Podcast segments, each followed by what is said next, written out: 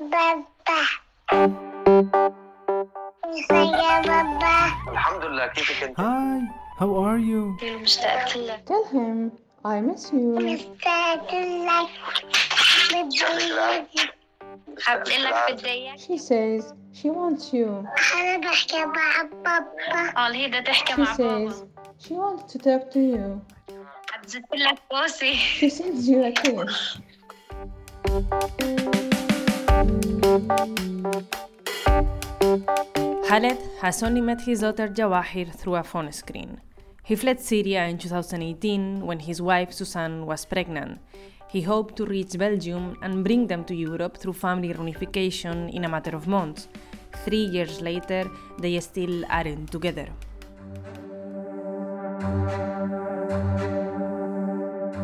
This is the fourth episode of Distance, a podcast by Syria Direct. This series explores how Syrian families have navigated years of separation after they receive asylum or another protection status but were denied family reunification. What happens when the plans of a mother to unite with her children or a wife with her husband never materialize? What happens to those who get left behind? This is a story of those who fall through the cracks of European asylum systems.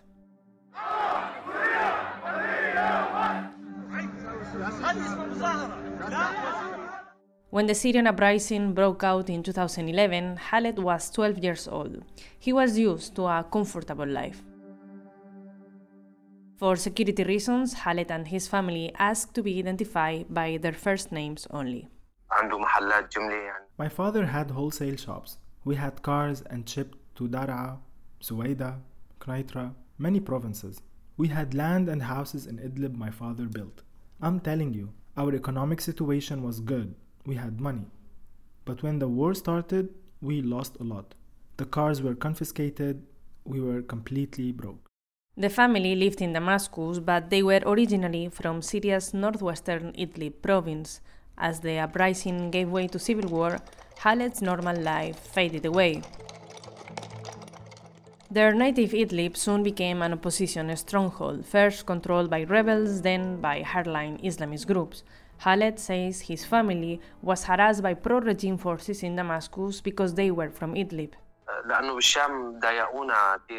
In Damascus, the regime harassed us because we were from Idlib. They killed my uncle in Idlib. Syria is no joke.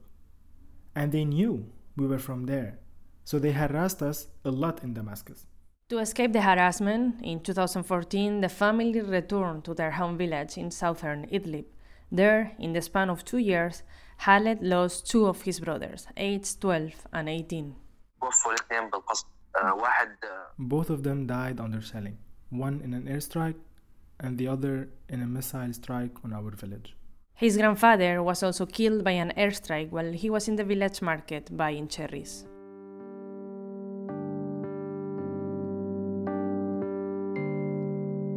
To escape the constant threat of death from the skies, in 2016, 17 year old Khaled fled to Turkey.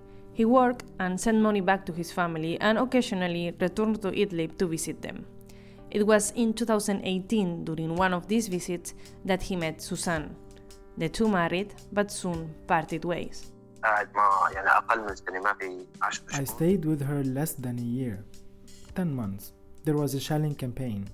So her family was displaced to the border with Turkey, and I started my journey towards Europe. Khaled left Syria for the last time in the spring of 2019. Susan, then five months pregnant, stayed behind with her family.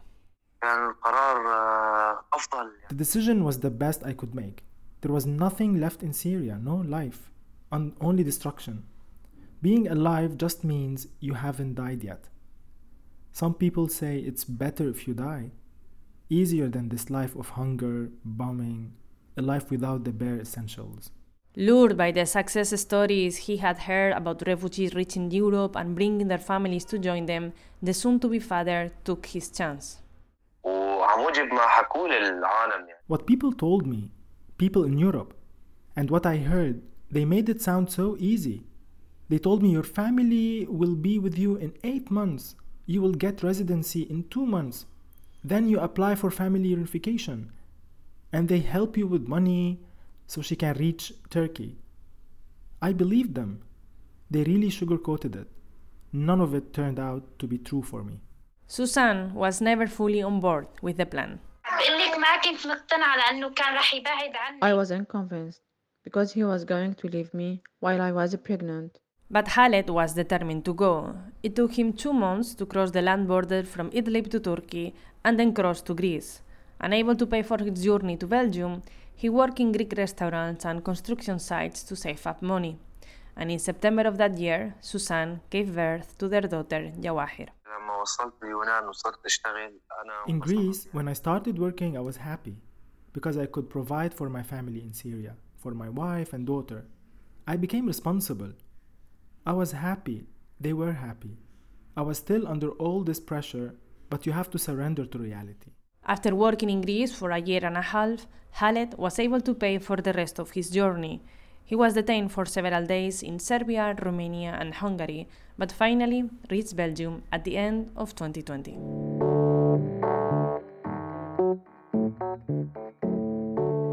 In January 2021, a couple of months after Khaled reached Belgium, he got refugee status. The next step was to reunite with his wife and daughter. Under Belgium law, refugees must complete their family reunification request in the year after they receive refugee status. After that year, the requirements to apply are much more strict and often lead to years of separation. 12 months seems like enough time, especially since other European countries have a 3 month limit. But to complete the application, Suzanne had to reach a Belgian embassy to do an interview, and Belgium has no embassy in Syria. Some countries accept interviews online, but not Belgium. So the family spent eight months gathering the money to smuggle Suzanne and Jawahir into Turkey. They crossed the border after trying to smuggle them out for eight months. It wasn't working. I had to pay $7,500 to get them out through the border crossing. Turkish officials let them cross. It was a huge amount of money for us. My father sold land and his car to raise the money. For Suzanne, the months she spent waiting near the border were unbearable. I was in a camp. No one brought me food or drink. I struggled a lot. I was with my daughter, and nobody helped me.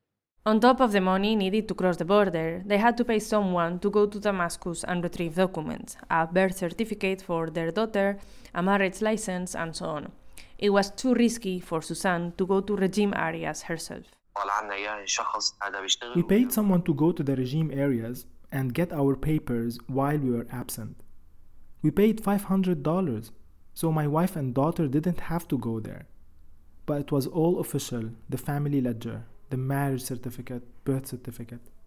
In December 2021, Suzanne arrived in Turkey within the one year limit. The family asked for an appointment at the Belgium embassy in Ankara, which told them to come in February 2022. That's two weeks after the deadline. But Khaled and Suzanne didn't give it a second thought because it was the embassy itself that gave them that date.